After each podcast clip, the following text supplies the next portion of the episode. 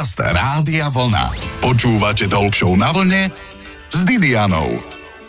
Počúvate to práve poludnie. Za sebou máme naozaj výživné obdobie. Však sme jedli, koľko sme vládali. Jasné, nie všetci. Viem si predstaviť, že výživový špecialista má dosť výživy počas celého roka. Tak na Vianoce si od nej dá pokoj a možno hľaduje. Je to tak? Mám podozrenie, že rozhodne nie. Ale môžeme sa to opýtať Borisa Bajera. Ten má výživu v žalúdku a v malíčku, či ako sa to hovorí. Viac už o chvíľu. Počúvate Talk na vlne s Didianou. Na programe máme výživný rozhovor dnes aj s Borisom Bajerom, takým vysekaným výživovým špecialistom, fyziológom, ktorý má brucho ako radiátor, ale to nám je teraz úplne na nič, lebo sme v rádiu. Dôležité je, čo nám povie. Boris, máme po sviatkoch, čo vám napadne ako prvé? Že ľudia začínajú držať diety, pretože, pretože doteraz uh, to bolo naozaj, že hodovanie zo dňa na deň ešte väčšie a väčšie. Vy to ako máte na Vianoce konkrétne? Čo si dávate? Váš zvyk domáci? Ja si dávam rybu, dávam si k tomu normálny klasický zemiakový šalát majonézový. Rybu ja si nedávam vyprážanú, lebo mi to príliš dobre nerobí na trávenie, takže si dávam to normálne grillovanú. Ale nemal by som problém si dať aj tú vyprážanú. Ak by to bol jeden deň. Tam je ten problém, že ľudia toto robili pred sviatkami, že sviatky začínajú 18.12., kedy končí škola a končia 18.1 zo pár dní po troch kráľoch. Takže naozaj vtedy už to je také, že už to nie je jednodňový exces alebo jednodňové užívanie si jedla, ale už to je naozaj, že, že závažná vec. Máte vy ako výživový špecialista, odborník, doktor problémy sa udržať e, v takom zdravom režime alebo vám jednoducho mozog káže to, čo ste študovali, že Ježiš Mária, ja sa budem zdravo stravovať? Ja mám už moc e, veľký informačný pretlak toho, že, že keď vyberám to je jedlo... Nepríjemné. Je veľmi, ale viete, že ja keď si vyberám jedlo, ja tam už nevidím nevidím, jak možno niekto, že z tohto schudnem, z tohto priberem, alebo toto sú kalórie také, toto sú kalórie také, alebo že možno tam vidím iba takú chuť, takú chuť, ale ja tam vidím všetky tie následky na to telo, ktoré môžu mať aj tie dobré, aj tie zlé. Čiže mňa ten informačný prúd nepustí dať si, ja neviem, že týždeň taký, že budem jesť niečo iné. A zároveň, čo musím povedať, že ani ma to tak neťahá. Priznávam, niekedy mám chuť dať si niečo, dať si smrzlinu, dať si koláč alebo dať si pizzu a dám si ju, nemám s tým žiadny problém. Neverím ľuďom, ktorí takto hovoria, že striktne, že toto nemôže, toto nemôže, že to tak robia. A nemyslím si, že to je zdravé, treba mať nejakú tú rovnováhu, ale neláka to často. A je to možné, že to je aj kvôli tým črevným baktériám, ktorým sa možno dnes budeme venovať, možno nie, ale, ale že naozaj, že sme to, čím sa krmíme a možno nie, že sme to, čo zjeme, ale sme to, čo vstrebeme a, a využijeme. Robili sa aj nejaké štúdie, že čím sa my, Slováci, najčastejšie krmíme? Máte to v maličku? Že, uh-huh. A čo im chcete nejakým spôsobom nežne naznačiť, že uh-huh. by sme to nemali robiť? Pomerne jasne máme identifikované dve základné veci. Jedna je e, vyprážané meso a spracované meso. To je ten jeden kýbliček. My sme úplne na chvoste z hľadiska rakoviny hrubého čreva a konečníka.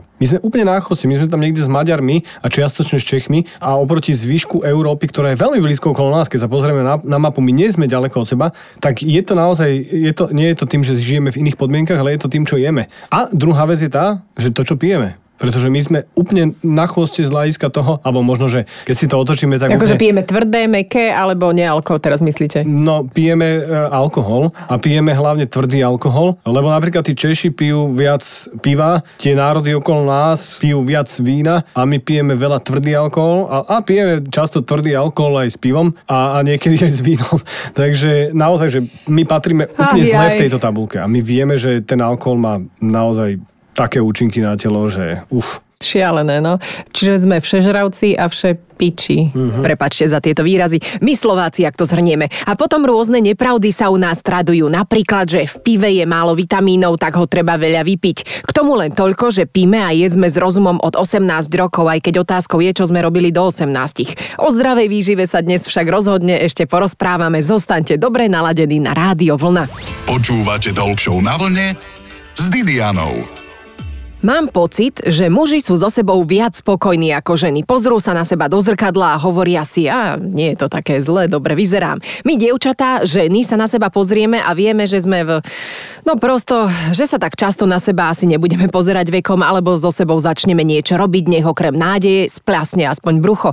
A tak sa dnes rozprávam s doktorom Borisom Bajerom aj o tom, čo v bruchu a konkrétne v črevách máme, lebo črevá žijú vlastným životom. Ako to u nás teda funguje vo vnútri Boris? No, ono to funguje tak, že vlastne my tam máme nejakých kamošov už od narodenia. Tie štatistiky zatiaľ hovoria o tom, že zdravšie pre ten črevný mikrobióm je, keď sa rodí prirodzenou cestou. Potom je ďalší rozdiel, že či tie deti sú kojené prirodzene mliekom, alebo sú krmené umelými náhradami mlieka. Už od začiatku života to začína, tento vzťah medzi nami a našimi baktériami. A podľa všetkého nám to bude výrazne ovplyvňovať to, akým spôsobom e, v zdraví pôjdeme. Napríklad deti, ktoré boli rodené cisárským rezom a, a mali umelú náhradu mlieka, majú oveľa vyššie riziko napríklad vzniku alergii. Tak čo s nimi potom? Už no, teda už, už sa tak narodili, tak prosto sa tak museli narodiť cisárským rezom. Čo áno, ďalej? Nie je pravda, že to je väčšné a nemenné, pretože ľudia, ktorí žili v Číne a presťahovali sa do USA, po určitých rokoch sa im zhoršilo zloženie tej črevnej mikrobioty na taký, že západný štýl, že ako ľudia mali, e, tí, čo sú štandardní Američania, tak taký istý mikrobiom mali aj oni po zo pár rokoch. A keď to porovnávali s ich príbuzenstvom, ktoré ostalo žiť v Číne, kde majú iné stravovanie, lepšie. Takže naozaj vieme to zmeniť z dlhodobého hľadiska aj stravovaním, aj pohybom a, a všeobecne životosprávou. To je úžasné. Potom existujú rôzne alergie na potraviny. Môže sa mi vyvinúť, napríklad teraz po Vianociach som sa strašne prejedla, tak môže mi týmto prejedenie naštartovať nejakú alergiu v tele? Mm, prejedenie by nemalo naštartovať alergiu. Ja by som možno tuto povedal ten rozdiel, že ľudia si často milia, že alergie, intolerancie. Alergia môže byť život ohrozujúca záležitosť. Máme, že IG alergie, non-IG, to je podľa imunoglobulínov, ktoré máme v tele, ale jednoduchosti môžeme zomreť počas alergickej reakcie. Napríklad e, na orechy, že to môže byť niekedy, že sekundy, desiatky sekúnd, kedy sa môžeme začať dusiť. Intolerancie, na to sa nezomiera, ale je to závažné z hľadiska toho, že môže to naozaj naštrbiť náš wellness a well-being v našom tele, že býva to často problém. Ľudia potom sa nechajú okabátiť na komerčné testy intolerancií, ktoré, ja som to teraz písal do knižky, lebo už som nemohol, nemohol sa na to pozerať. Čiže ako... keď mi príde nejaký test na uh-huh. intoleranciu niekde v časopise, uh-huh. to mhm. znamená, že nemusí byť úplne pravdivý? Tie, tie alebo... testy, ktoré sú, že to je, že IgG protilátky, ja som hovoril o IgE protilátka, to sú alergie, potom sú, že IgG testy a tie nemajú žiadny základ základ vo vede a dokonca hovoria o tom, že oni sú pozitívne nevtedy, že či má niekto intolerancie, ale že, že či sa niekto predtým ten človek stretol s tou potravinou. Že niektoré zdroje dokonca hovoria, či nie je adaptovaný na tieto potraviny. A sú není moje slova, to sú slova asociácií alergologov a imunologov, ktorých som citoval v knihe a, a ja fakt som to napísal iba kvôli tomu, aby ľudia sa nedali oklamať e, všetkým komerčným, čo existuje a, a nemínali stovky eur na to, čo nefunguje. Lebo mňa sa ľudia často pýtajú, keď prídu ku mne, že prečo nemáte toto k dispozícii, všetci to majú. No len ja viem, že to nefunguje, tak prečo by som niečo také predával? Hej, je to fantastické. A potom vlastne nás nahovárajú na tie, ja neviem, bezlepkové produkty napríklad? Určite. Rôzne také e, produkty, ktoré nemajú žiadnu laktózu, že sú laktofree, gluten free a, a neviem čo free, tak presne toto predávajú a presne toto aj odporúčajú, že spravíme vám špeciálny jedálniček. Čo sa stane vtedy, je to, že keď mi niekto spraví, e, že mám zrazu milión intolerancií z týchto testov a a ja vám spravím jedálniček, ktorý bude eliminačný a eliminujeme všetko a polepší sa mi. A môže sa mi polepšiť, môže byť za tým viacero možností, že áno, že možno naozaj som mal na niečo intoleranciu a to sa vyradilo v tom všetkom, čo sa vyradilo naraz, ale dostávam sa do obrovského rizika, keď to budem dlhodobo dodržiavať, že jednak budem mať deficit určitých vitamínov a minerálov, ktoré sú napríklad v tých obilninách, ktoré som vylúčil, alebo vápnika, ktorý je v tých mliečných výrobkoch, ktoré som vylúčil. A naopak, čo sa môže stať, že si nejaké intolerancie, alergie môže môžem vytvoriť počas dlhodobej takéto diety. Čiže netreba sa s tým naozaj zahrávať a treba, aby to robil niekto, kto je skúsený. Na ďalšie rady doktora Borisa Bajera si počkajme. Počúvate Talk na vlne s Didianou. Tiež ste si možno všimli, že na potravinách aktuálne veľkými písmenami máme, čo neobsahujú. Ale to, čo obsahujú, sú zase písmená, že pomaly ani z lupou nevidíš, čo tam je. A pravdou je, že radšej niekedy to ani nechceme vedieť. Otázka na môjho dnešného hostia. Čo rozčuluje takého výživového špecialistu Borisa Bajera na potravinárskych výrobkoch a obaloch? Vy teraz hovoríte, ako keby ste čítali moju knihu. He, nečítala. Ktorá teda ešte, ešte, ešte ste nemali kedy čítať, ale, ale naozaj, že ja tam mám jednu kapitolu o Zásadne tom, že... nečítam, že, prepačte. Jedna kapitola je tam o tom, že klejmy výrobcov. A tam je presne toto, že čo je to sugar free, čo je to fitness, to je moje obľúbené, alebo energy. No čo je to sugar free, že to nemá cukor, čo no, tam ešte to môže znamenať? Jasné, ale viete, že existuje, že bez pridaného cukru ano. a existuje bez cukru. Čo sú dve rozdielne veci? Bez pridaného cukru môže mať kilo cukru v sebe, ktoré nebolo pridané. Keď si zoberiete nejakú tyčinku, ktorá bude datlovo-orechová, tak si môžu dať, že bez pridaného cukru, ale ten cukor budú mať. A bez cukru opäť, čím sa nahrádza ten cukor? Lebo zrejme to bude nejaká potravina, ktorá chce byť sladká. Ináč by ste nedali asi na rezeň, že bez cukru. Áno, nejaký glukózovo-fruktozový sirup, čo že, tiež nie sú úplne super Môžu tam byť umelé sladidla, môžu tam byť uh, alkoholové sladidlá, Ale ktoré... čo? Áno, toto existuje biochemicky. A môže tam byť napríklad, že maltodextrín, ktorý je podobný ako glukóza alebo sacharóza alebo tieto základné jednoduché cukry, ale neurčuje sa ako cukor jednoduchý, čiže môže tam byť, že bez pridaného cukru alebo že bez cukru. Čiže toto je veľmi dôležité, aby sa ľudia vedeli orientovať aj v obchode a aby sa vedeli orientovať aj v kuchyni. Čo hovoríte na proteínové tyčinky rôzne, ktoré tvrdia teda, že sú zatiaľ pre našu výživu to najlepšie. Môžu nám nejak uškodiť, keď ich napríklad konzumujeme na dennej báze. Ja zase používam to obľúbené súvetie všetko s mierou, ale... To ste pekne povedali. Niekto akože, ja si namiesto tej slavnej horálkovej pochuťky e, skúšam dávať práve tieto proteínové veci, keď e, jednoducho mám šialenú chud na sladké, tak čo, na dennej báze je to? No a to je presne to, že keď mi poviete, že e, váš jedálniček je to, že na raňajky si dáte proteínovú tyčinku s ovocím, na desiatu si dáte proteínovú tyčinku, obed si dáte normálny, olovran si dáte, hej, že rozumieme sa, že je to o tej miere. Tie proteínové tyčinky tiež je zásadný rozdiel, že aká je. Pretože môžeme mať jednu proteínovú tyčinku, ktorá obsahuje také zloženie, že sa to skoro nezmestí na ten obal tej tyčinky. To je dobre či zle? To je väčšinou zle. Dobre. Musím povedať, že môžu tam byť vypísané e, vitamíny a minerály, ktoré sú v tej tej tyčinke, čiže treba to vedieť čítať. Ale potom samozrejme môžu byť tyčinky, To sa nedá, že to je tak malým, že sa to nedá no, čítať. Ja, no, no, jasné, treba si okuliare zobrať väčšie.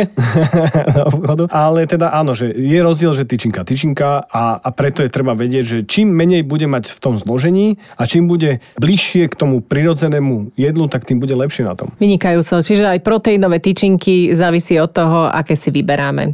Tie pudinčeky a také veci, strava ozaj z osáčku, čo na ňu vravíte? Strava z vrecka, proteínové veci, ktoré ti vyvolajú stav ketózy? Ja som mal takú príhodu, že mi raz klient vyložil na stôl, ja som nevedel, že sa to tam zmestí, tie, tie keto prášky, také, také, také a veľmi som toho nefanušik, tak by som povedal. Áno, čo to môže spôsobiť napríklad? Uh, môže to spôsobiť to, že sa zabudne na normálnu stravu a že v skutočnosti áno, budem mať menej sacharidov, ale z tých ostatných vecí tam toho veľa nebudem. Takže že áno, schudnem. Ono, tie keto prášky sú robené tak, že znížim príjem energie a ten človek mi schudne. Takže áno, že teší sa z toho, že za 4 týždne schudol 15 kg, ale že ja, ja vydávam tých ľudí potom po tých rokoch. To je to, že často oni sa odfotia na nejaký ich web, že, že áno, že s touto našou keto dietou schudol ten človek e, za 4 týždne XY kg, ale nedajú s ním fotku za 6 rokov. S tým človekom niekedy aj po pol roku chodí jojo, celým menom jojo efekt. Tak pozor na rýchle chudnutie platí, že efektne budeme pokračovať s fyziológom doktorom Borisom Bajerom v rozhovore už o chvíľu. Počúvate Talk na vlne s Didianou.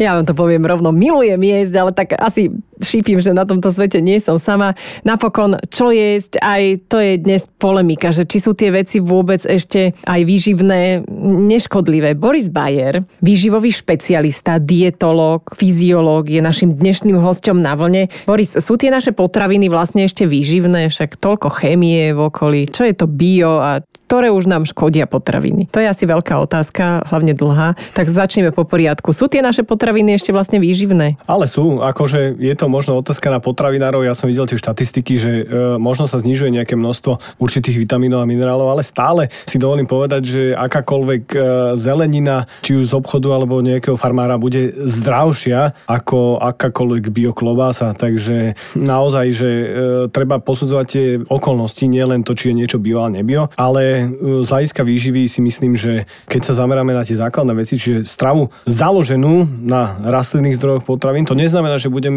jesť iba rastlinné zdroje potravín. Nemyslím si, že sme na to stavaní ako ľudia všeobecne ako civilizácia, ale ten základ by mali byť tie... Určite ste to nepočuli nikdy v živote, že zelenina, ovocie, strukoviny. Ale keď sa naozaj pozrite, že e, napríklad do zón dlhovekosti, kde sa ľudia dožívajú dlhého veku, je to v Japonsku alebo na Sardínii alebo v Grécku, tak tá strava je taká, že, že veľmi podobná e, všade, že je nízko glykemická, nízko inzulínová, to znamená, že nevykyjú aktivuje náš cukor v krvi a množstvo vyplánovaného inzulínu a tým pádom pomáha nášmu telu pôsobiť e, počas celého dňa relatívne dobre, aby sme sa nenajedli a potom boli unavení. Čiže je zložená naozaj na týchto základoch. E, je tam veľa rýb, sú tam nejaké e, mliečne, kyslomliečne výrobky s probiotickými kultúrami. Je tam veľa olivového oleju, ako omega-9, orechy. Taký ten základ my vieme. Samozrejme obilniny, netreba sa zazbať toho, že dám si nejakú obilninu a budem mať z toho vysoký cukor. To neplatí určite nie u každého a samozrejme platí to aj s čím si tú obilninu dám. A v akej forme. Lebo môžem si dať vysoko spracované obilninové koláčiky, ale môžem si dať aj e,